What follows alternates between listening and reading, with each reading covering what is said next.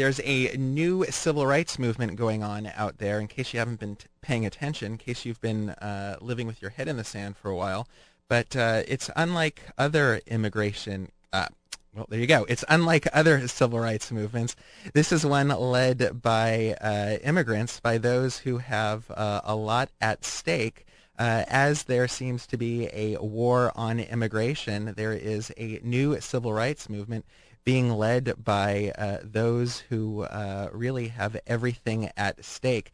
The new issue of the uh, International Socialist Review uh, takes a look at the birth of this new civil rights movement. And uh, here to talk about this new movement is uh, Justin Akers Chacon. He is the co-author, along with Mike Davis, of a forthcoming book, No One is Illegal. He's also authored uh, three different articles in the current issue of ISR. And uh, here he is. Justin, are you with us this morning? Yes. Thanks for having me, Jarrett. Thanks for being here. How's uh, how's that for a tongue-tied uh, introduction? but uh, wow, you've really been working hard on on this issue. Uh, you've got uh, the, the, new uh, issue of International Socialist Review is just wall to wall Justin, and you've got this new book coming out. Um, I guess we should begin by by asking why all of this sudden interest. Certainly not on your part. You're you're you know responding to it, but where did this concern over immigration suddenly come from? Well, that's a good question. Um, and in fact, it's not a new issue. It's an issue that periodically bursts into the forefront of U.S. politics, especially during times of crisis. So the, the current emphasis on uh, immigrants and the potential problem or threat or however, you know, the various ways that they're spelling out the, uh, the problems with immigration are, are most recently influenced by the war, you know, the, the idea that the U.S. is engaged in a war on terrorism and that the border region itself has suddenly become this new, the new theater, um, the new theater for the war on terrorism. And so it has a, a lot to do with a, a number of factors, but particularly in the post 9/11 U.S., it has to do with the increasing emphasis on this this war against terrorism, and um, it coincides with um, a longer-standing uh, sort of uh, focus on, by some groups on uh, on immigration, and so the, these two things uh, coincide and produce this sudden hysteria. It's actually a hysteria that is really unfounded in many ways, but a hysteria that now tries to present this as the, the newest threat to the United States. But I'm a little concerned because uh, you know I know we Americans have a, have a short uh, attention span and we're we're not uh, too familiar with our own history. It's as if we've forgotten history that predates September 11th, 2001. But what does the Mexican American border have to do with terrorism? Well, that's the the key question here is that it doesn't. It doesn't have anything to do with terrorism. Um, but nevertheless, we're having we're we're having this constructed image sent to us on a daily basis through the media and through politicians and through organizations, uh, anti-immigrant organizations such as the Minutemen, that that this is really where the next terrorist threat is going to come from.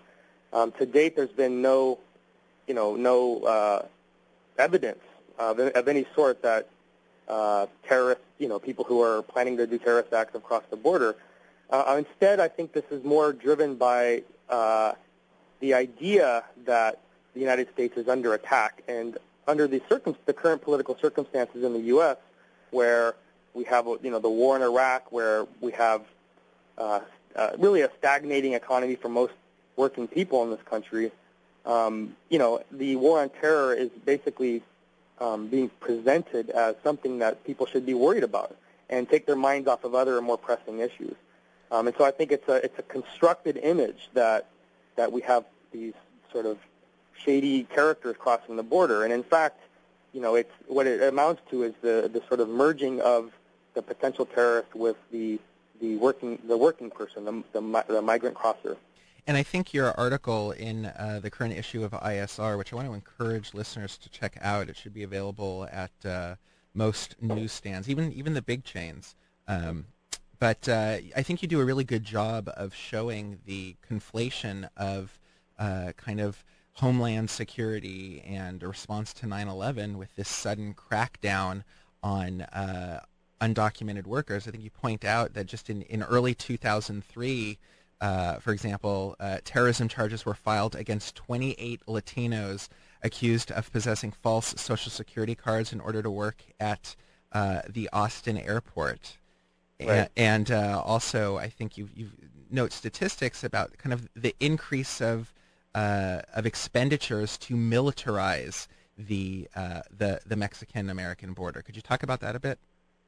Right. I mean, in many cases, the laws are now being changed uh, or expanded to basically include, um, you know, more mundane or more tr- trivial things that people are being charged with in terms of, uh, of immigrants, um, and more resources are being put into into border enforcement. Um, the uh, the current border policy, Operation Gatekeeper, right, um, the the walling off of major crossing points has already costed, you know, uh, billions of dollars to maintain. Um, but really, this is about also about um, you know the connection between militarizing the border and um, the, you know the war in general. I mean, this is now a situation where you know money is being spent on on testing out new military equipment on the border. For instance, um, unmanned drones, which are now getting more uh, recognition in um, in the Middle East and the, in their use in um, conducting the the war on terror. Um, unmanned drones are now basically being tested to monitor the movement of people across the border. Um, we see the National Guard troops being placed on the border, the introduction of more technology. Really, the, the budget for Homeland Security in relating to the border is increasing exponentially. Um, you know, I think it's the yearly budget is now um, up to I think 6.5 or nearly 7 billion dollars. Um, so it's big business. Um, it's big business to police the border, um, and defense industry, uh, defense contractors are the ones that are, um, you know, being able to to make some profit off of this. And in fact, um, Halliburton, um, most of your listeners will probably be familiar with Halliburton. Sure. Most Americans are uh, familiar with Halliburton. Recently, um, uh, got a lucrative contract to construct several immigrant uh, detention centers across the United States. And so the the incorporation of the border and the militarization of the border, you know, as part of the uh, sort of war on terror has become, uh, you know, a profitable enterprise for some defense contractors. I want to remind listeners they're in tune to KUCI in Irvine, 88.9 FM, kuci.org on the internet. We're speaking with Justin Akers Chacon. I hope I'm getting that close enough. Or, right. uh, and he is the author of just a, a whole bunch of uh, really, really insightful articles taking a look at uh, the war on immigrants as well as the new civil rights movement. And uh, we're talking about the the militarization of the border, the conflation of the war on terror with uh, concern over immigration. Now, this isn't really anything new. You kind of point out that uh, you know concern over immigration really rears its head whenever uh, there is some kind of cultural scare. Could you take us back a bit and kind of give us some of the history of uh, the concern over uh, immigration? That's that's uh, very important to look at because I think you know it's reified in our minds that we've always had these exclusive immigration policies and restrictive border walls, but in fact, uh, it wasn't really until the 1920s that there was any real attempt to to monitor or regulate the movement of Mexican uh, migrants.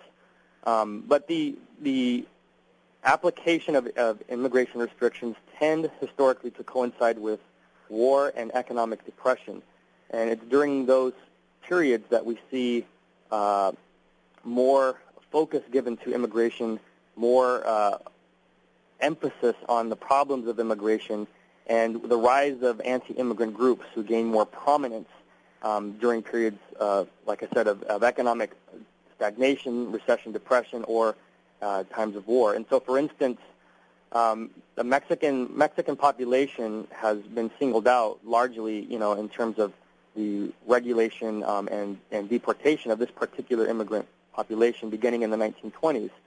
Um, for the most for most of the period of the, of the 20th century up until the late 20s, uh, Mexican migration was largely unregulated in fact, the first immigration, the comprehensive immigration that was applied in 1917 initially had excluded um, all most immigrants who were poor and who were unable to read and write in English, um, you know, and other factors. But Mexicans were purposefully excluded in 1918 after it became clear that by applying immigration restrictions to the southwest border would cut off most uh, Mexican workers, and this was something that created big problems for uh, U.S. agriculture and other industries. So in 1918, Mexicans were largely excluded um, from the stipulations that barred um, other immigrants.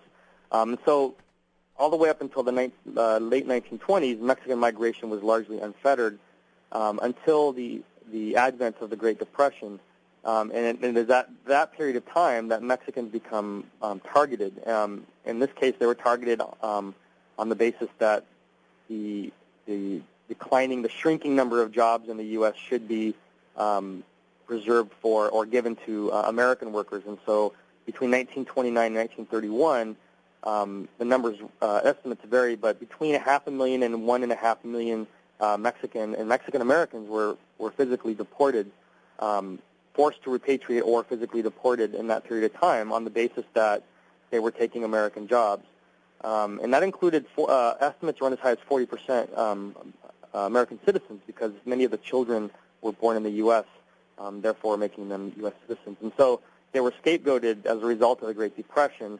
Um, and then this once this happened once again um, in the, uh, 1954 um, at the during the uh, you know the the confluence confluence of the Cold War, the tail end of the uh, the war in Korea, um, and really you know a, a period of intense uh, an intensity in this country that once again looked for scapegoats, and this was again carried out um, mass deportations starting in 1954 um, called Operation Wetback. And, and if I could just interject, because I sure. think that this really, you know, the word terrorism, I mean, is is used so frequently that it's it's lost all of its meaning. It's lost all of its uh, I don't know, maybe even its threat. And yet oh, we could look and, and see such a similar thing. You write uh, in the ISR, uh, in 1954, Senator Pat uh, McCarran declared that, quote, communist agents were among the wetbacks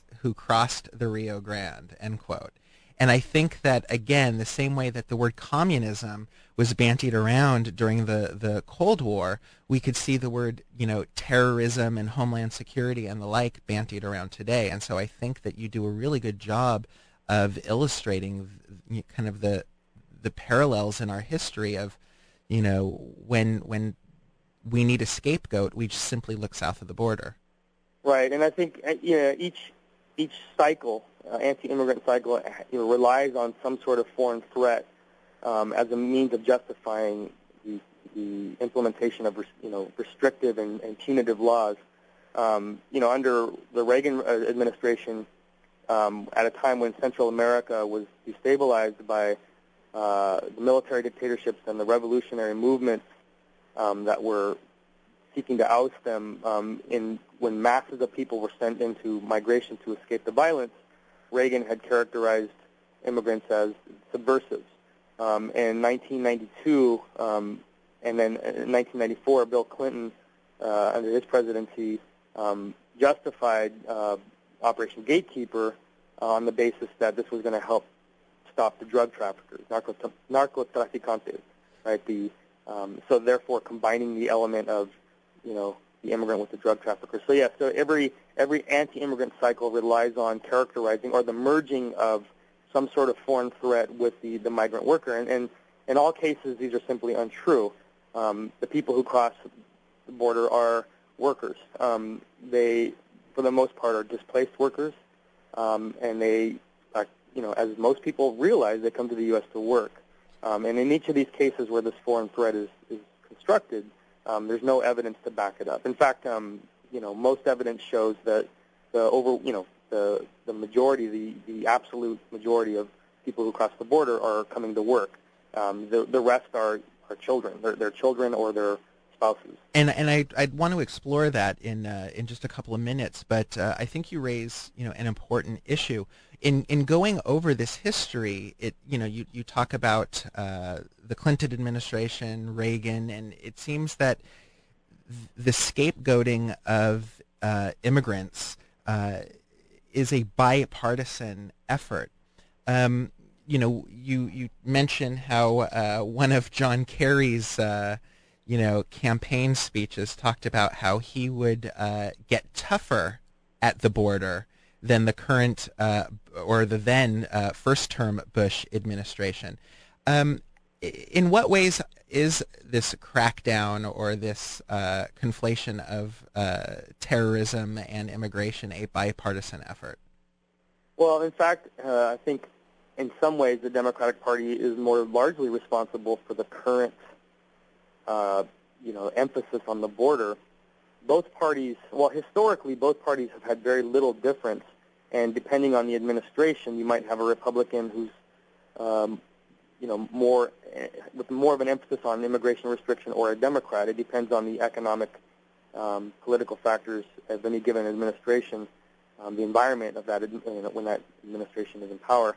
Um, in the current situation, uh, the current climate is, has largely been constructed, I, I feel, by, first of all, the fact that both parties have made their primary foreign policy objective, you know, winning the war on terror.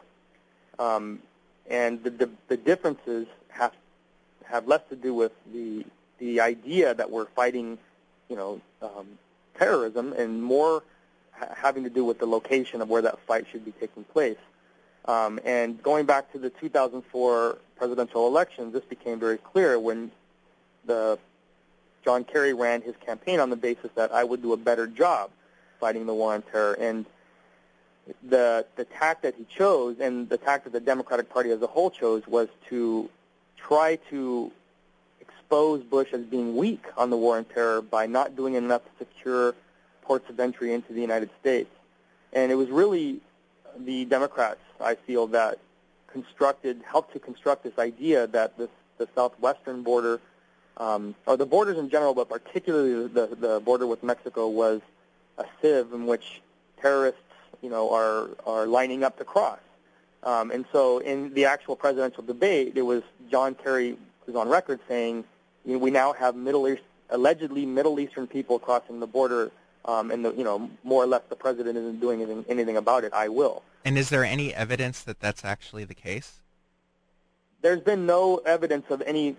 Uh, there's been yeah no evidence of anybody crossing the border. Nobody's been de- detained with, on charges of committing acts of terrorism or intention to commit acts of terrorism. And yet, um, north and and yet the U.S. Canadian border, uh, listeners will recall, uh, in 1999 at the Millennium, there there was an attempt for individuals to enter the United States from the Canadian-American border. Right. The the focus here has been exclusively placed on the U.S.-Mexico border, which which raises you know the the ten ton elephant in the room that people don't really want to address. Uh, you know, in what ways, uh, if any, is all of this really a, a racist campaign? Well, I think in many ways it's a racist campaign, and I think that this um, is demonstrated by the fact that the Minutemen, the or- anti-immigrant organization, the Minutemen, which I'm sure many of your listeners are familiar yes, with. Yes, we're in Orange County here. We've we've right. got them. Well, the Minutemen essentially um, have been able to set the stage, or at least set the pace uh, and the tempo of the anti-immigration debate. Um, and when I say Minutemen, I'm, I include not just the, the vigilantes who arm themselves and go on border patrols and um, you know their their their pickets of, of immigrant rights protests, but also their enablers and supporters in Congress. Um, you know the immigrant right or they have an immigrant reform caucus in Congress, which I, I think includes up to 91 or 92 members of uh, the House who are open supporters of the Minutemen, who are en- enablers of, of the Minutemen, and in fact, many are Minutemen.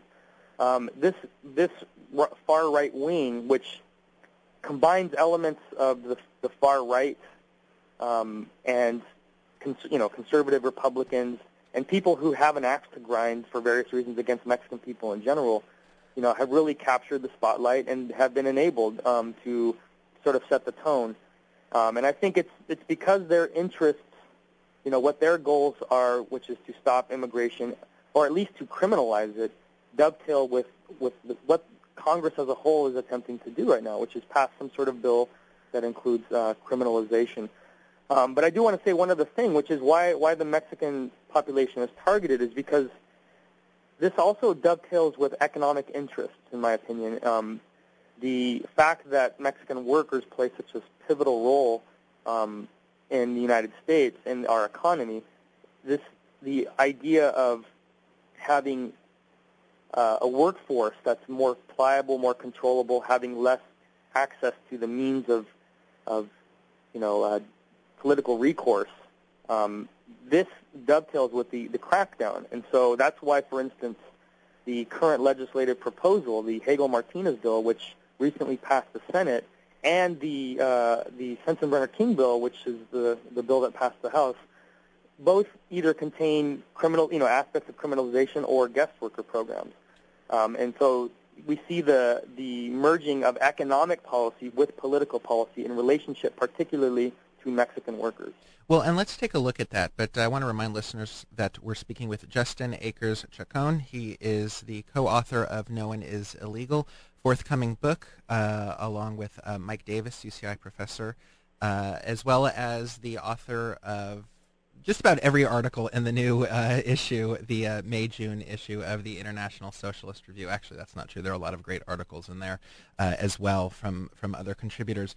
But let's let's look at the the economics of, of everything. But before we we talk about uh, you know the influence of corporate America, could we just dispel this myth that uh, migrants uh, or immigrants are simply living off of our quote unquote generous welfare system. I think it's important, you know, to to just you know put the facts out on the table and then see how uh, you know all of these these you know guest worker programs really serve corporate interests.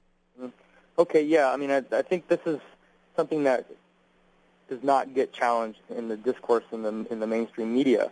In fact, it, it's it's uh, a lot of our understanding of immigration and its impact on our society is driven by several um, conservative think tanks that essentially are single-issue organizations designed to stop, you know, immigration, such as the Center Center for Immigration Studies and the Federation of American Immigration Reform, which are two predominant think tanks that are um, largely anti-immigrant and dedicated to stopping immigration.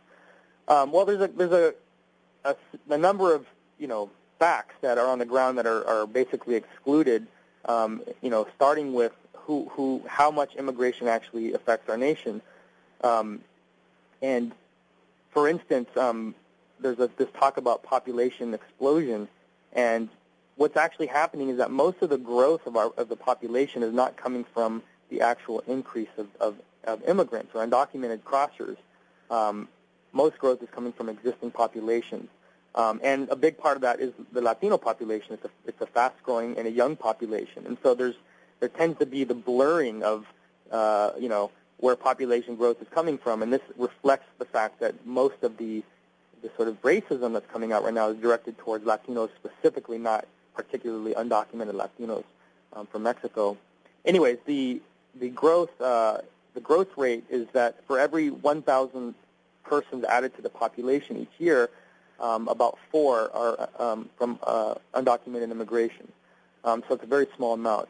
Um, undocumented workers play a, a, central role in our economy. Um, the National Academy of Sciences estimates that m- about uh, the average immigrant pays about $1,800 more into the tax structure than takes out on a yearly basis.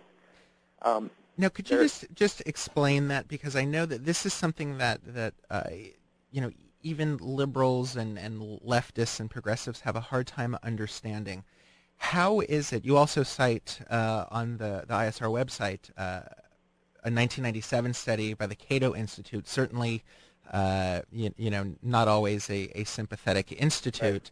but uh, nevertheless, they point out that immigrant households uh, pay an estimated 133 billion in direct taxes to federal, state, and local governments. Now, that doesn't necessarily mean that they're they're you know, undocumented immigrants, but just for the record, for our listeners, how is it that undocumented workers contribute to the tax base? Okay, well, there's a number of ways. First of all, um, because of existing immigration laws going back to 1986, um, about 75% of undocumented workers have um, Social Security cards, fake Social Security cards. Um, and this is because the 1986 law required, the Immigration um, Reform and Control Act required employers to pr- have proof of Social Security cards for the people they hired. And so this spawned a fake Social Security card industry um, and let basically employers off the hook because all they had to do then is, is document that they had a Social Security card. This means about up to 75%, despite the, the, the belief that most undocumented, uh, undocumented workers are paid under the table, about 75%, this is according to the New York Times, um, pay into Social Security. Um, and what this has amounted to is that um, each year, about six to seven billion dollars comes into Social Security um, in the form of uh, payroll taxes that c- cannot be accounted for. Um, in fact, the Social Security Administration has created something called the Earnings uh, Suspense File. In other words, a a separate fund for all this money coming in that they that they can't attach to a person, and that grows by several billion a year. So the money, uh, so the money, just to clarify, so the money gets withheld, of course, because as long as the employer sees what looks like uh, a legitimate Social Security card, then you've got the payroll taxes that are withheld. But when it comes to um, assigning those withhold taxes to an actual individual, the government realizes that there's this discrepancy, so that there's, I think you said, six or seven billion dollars in federal taxes that can't be assigned to particular individuals. Right, and that's per year, six or seven billion per, year. year. Okay. Right, and so this has created um, a huge fund, um, and there's even to show the cynicism, some Republican lawmakers um, passed a law that pro- prohibited any future attempt to distribute this funds to uh, the undocumented people that made them. Um, there's also been discussion of using this fund to help bolster Social Security um, in years to come. And so the, the Social Security, another 1.5 to 2 billion is accrued each year in Medicare. Um, now, if we move um, into other uh, forms of tax that undocumented people pay, uh, beginning in the 1990s, the, the uh, Internal Revenue Service recognizing that there were substantial populations of undocumented people who wanted to play by the rules, who wanted to pay their taxes, who wanted to fit into society, actually created um, a special taxpayer identification number for undocumented workers that would allow them to pay federal taxes, income taxes. And so um, since the, the 1990s, um, about 2 million people per year, undocumented people actually pay income taxes. And so this is also, uh, you know, dispels the myth that, they, that people don't pay, you know, income tax. Um, now, because they have access to these taxpayer identification numbers, they also can buy houses. And so, for instance, in Los Angeles, a significant boom is taking place within some of the barrios there as undocumented people and migrants are, are purchasing houses because they can with these taxpayer identification numbers. So they're paying property taxes. Um, you know, all all of us every time we make a purchase pay sales taxes, um, and so this is where the tax the taxes come from. Um, and these things are rarely discussed in terms of, of the contributions that undocumented people make. And not only that, but they reinvest the money that they make. Undocumented males, for instance, are the, most gainfully employed single population in the United States. 92 percent. It's estimated by the Pew Hispanic Center. 92% work. So about 80% of what they make goes back into the local economy. The other 20% tends to go to Mexico in the form of remittances. And before turning to corporate America, just to dispel a couple of other myths. So, uh, true or false, undocumented workers are uh, taking jobs from quote unquote native born. I, I can't even say native born because I'm certainly not native. I mean, who is, right? Um, native born workers. Right. All studies, I mean, all recent studies have dispelled this idea. Um, the, the um, I believe it was The Economist that did a, a survey of, uh, I believe it was up to 50 economists asking them, um, you know, whether this was true or not, and the overwhelming majority said it wasn't. Um, the reality is, is that there's two fact, two things happening right now, two separate factors taking place within the economy. One is that we have an actual declining population in terms of the, of the workforce. Um, demographic studies show that the population in the United States is, is aging dramatically. Um, and it's creating actually, it's actually creating labor shortages in many parts of the country. And so immigration has played a, a, necessary role in bolstering a declining workforce. On the other hand, the while the overall economy is not dramatically booming, low-wage jobs are booming, are growing. In fact, they're the fastest growing jobs that we have. Um, and these low-wage jobs are what immigrants are taking. And so, you know, like I said, um, you know, all studies show that, or have, have demonstrated that immigrants do not take jobs from people, you know, in the U.S um, and have a negligible effect even on in competition with other you know poor groups or previous immigrant groups. Um, instead, what it's doing is it's saving our economy. It's bolstering our economy um, because they're providing a necessary labor. Okay, and I want to rem- I want to encourage listeners to check out the the ISR website uh, to access. Uh, I think it's just an online article that you have, which looks at some of the myths and uh, misperceptions of uh, the whole immigration issue. But let's turn our attention now to this idea of um, the the guest worker program. We're running a little short on time. I want to thank you for staying a little longer than uh, than I had suggested. But uh, it seems that both the Democrats and the Republicans are really pushing this idea, not of amnesty, uh, but of a guest worker program what exactly is that, and and why does corporate America love it so much? Well, a guest worker program is an aberration even to the system of capitalism because it more or less uh, demolishes the idea of free labor, of free wage labor.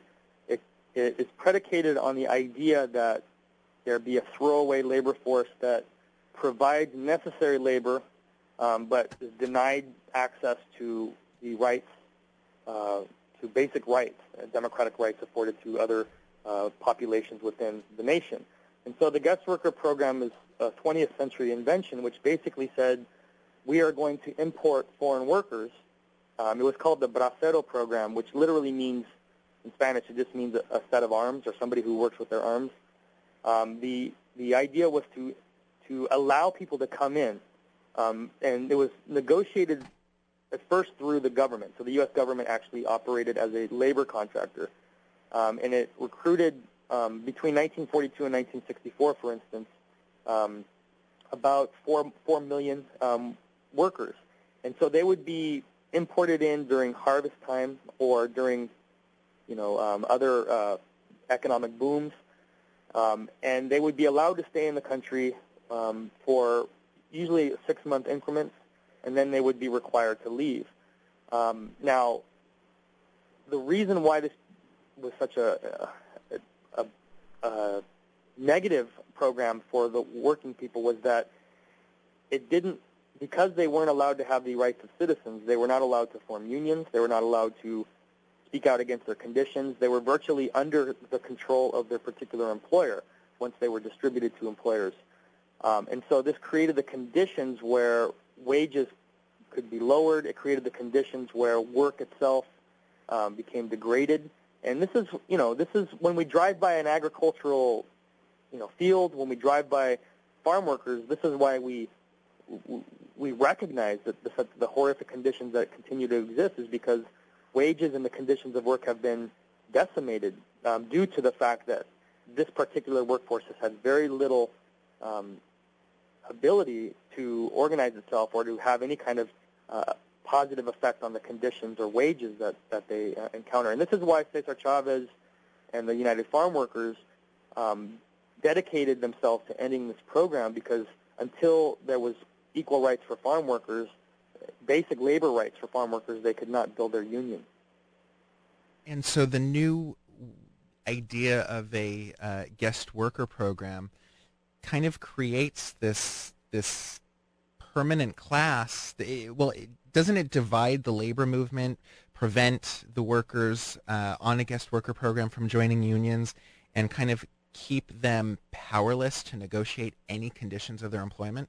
Absolutely. I mean, this is exactly why um, corporate America wants it.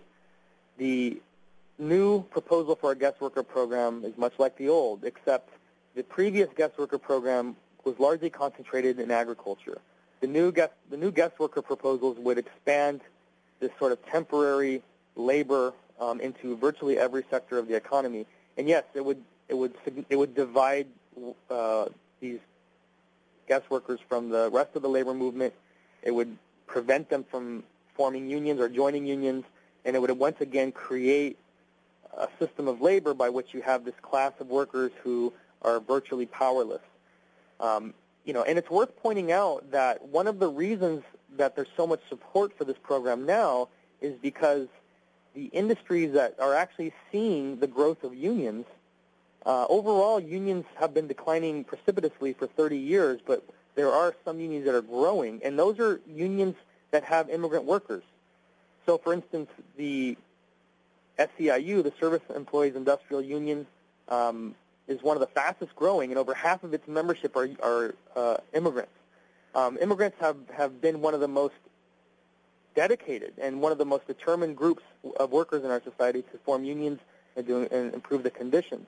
And so I don't think it is a coincidence that they, corporate America wants to expand the guest worker program into those very industries where immigrants have provided a growth engine for unions. And that would essentially mean that if this guest worker plan passes, that would work against those de- developments and it would undermine um, any further organization of, of immigrants in those particular industries.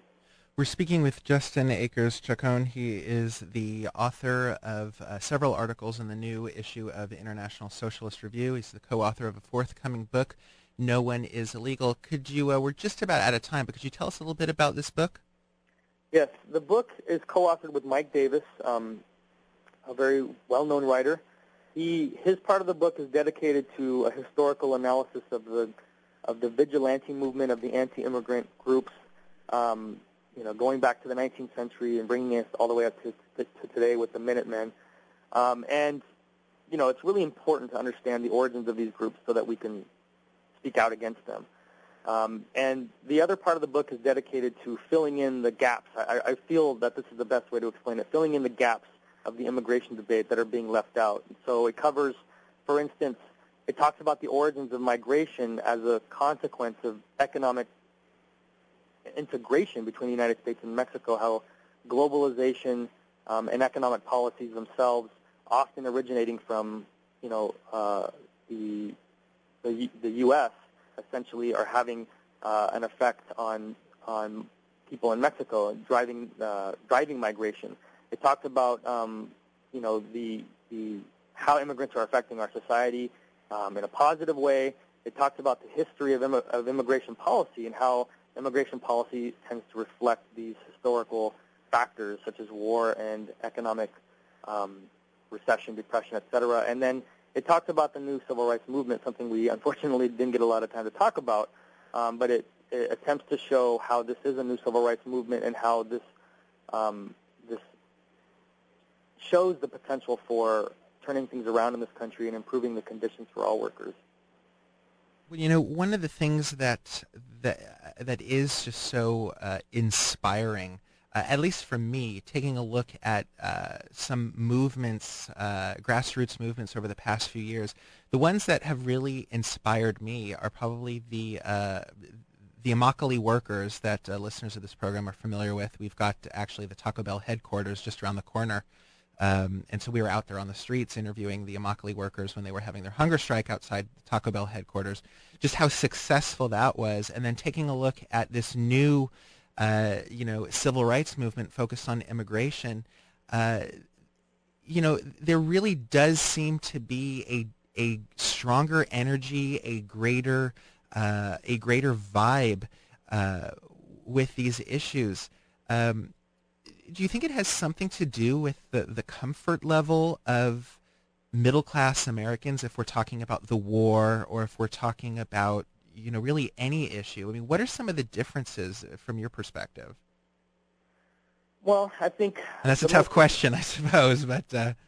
I think the most significant thing to recognize is that the new civil rights movement, the new immigrant rights movement, and I would also add on the new workers' rights movement, um, really is emanating from the grassroots, um, from a population that really we have to understand as part of the working class in this country. Um, and it's not, it's, it's emanating from an experience of working people who, while being politically marginalized in this country, have been economically essential. Um, and this is reflected in the May 1st boycott, where millions of workers basically said, hey, what happens if we stop working? What happens if we don't go to school? What happens if we don't buy things?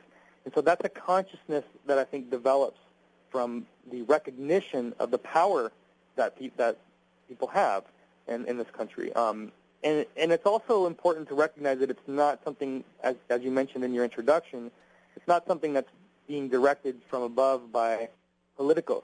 It's something that really reflects a grassroots effort. And the Democratic Party, for instance, which historically has tended to try to speak for or try to co-opt in a way to, to turn it into something that supports Democratic Party campaigns has not been the issue here has not been successful because primarily because of the fact that the interests of, of this movement are directly at odds with what the Democratic Party is supporting in Washington.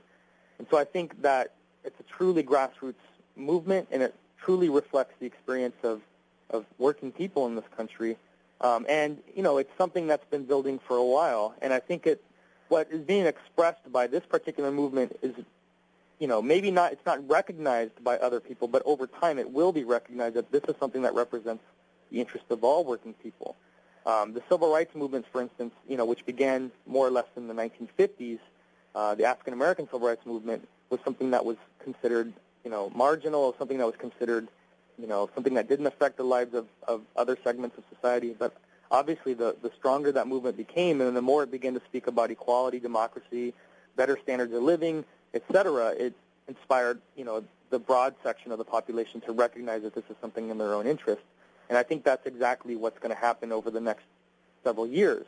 Um, but also, it's important to recognize that this isn't something that corporate America, the Minutemen, the anti-immigrant forces um, that are at play are going to sit by and allow to, to operate, you know, allow to take place without being challenged. And, you know, it's not a coincidence that the Bush administration um, and the the Homeland Security has been conducting uh, large-scale raids across the country.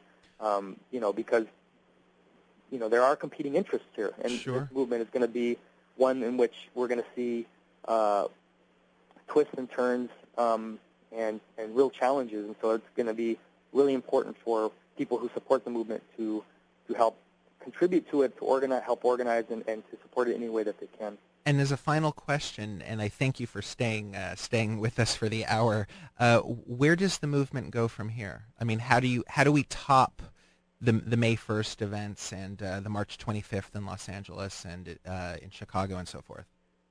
Okay, well, I think what's happening nationally is that with the passage of the Hagel-Martinez bill, it's led to originally it led to a sort of divide amongst the forces who support, you know, immigrant rights um, but the the way that the Hagel-Martinez bill has actually been expanded, you know, the English only, for instance, the construction of a border wall, these were elements that were initially promoted in the Sensenbrenner bill, which provoked the massive outrage. And so the divides in the movement over the question of whether we should support some sort of compromise or not are now being, you know, now being looked at, and people are beginning to, to, to question the Hagel-Martinez bill. Um, and so I think there's the potential for for people to come together to oppose this bill.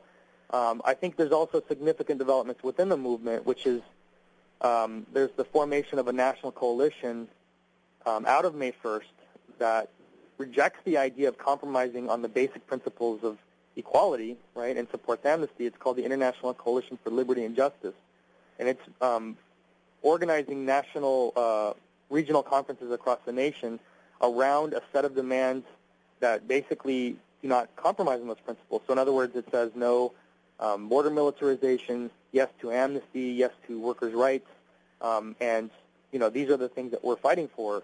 And and this is the sentiment of uh, individuals like Nativo Lopez, correct? Exactly. And Nativo we've Lopez had is a, is a participant, one of the one of the, the organizers of this coalition. And he's he's been on our program in the past. So it's good. Well, we are out of time. I want to thank you so much for being with us uh, for the hour. Really a, a very uh, information-packed hour. Um, for listeners who are interested in um, getting a copy of this forthcoming book, uh, do you know when it'll be available? Um, it should be out by July 15th. On which press? Haymarket. Haymarket Press. And uh, it is the International Socialist Review. You could check it out at your local newsstands or online at, I believe it's isrreview.org. Does that sound isreview.org, right? Yes. isreview.org. Uh, Justin uh, Akers, Chacon, thank you so much for being with us for the hour. Thank you, Joe. Take care. And uh, I really do want to thank him. It was a great, great uh, interview, if I do say so myself. Lots of information. Stick around. The politics of food coming up in just about two minutes. Uh, taking a look at the American Garden as a uh, uh, a privilege of uh, white folks, yet for poor immigrants, the garden is a bounty of culture and memory. They'll be taking a look at a new book, The Earth Knows My Name. And uh, next week on this program, Angry Black White Boy or The Miscegenation of Macon Detornay. It's a new book by Adam Mansbach that pokes fun at race and identity politics. It's going to be a jam-packed interview. So uh, check out the book. It's called Angry Black White Boy. And uh, do tune in next week. KUCI's Justice or Just Us. Until then, this is KUCI 88.9 FM in Irvine wishing you peace.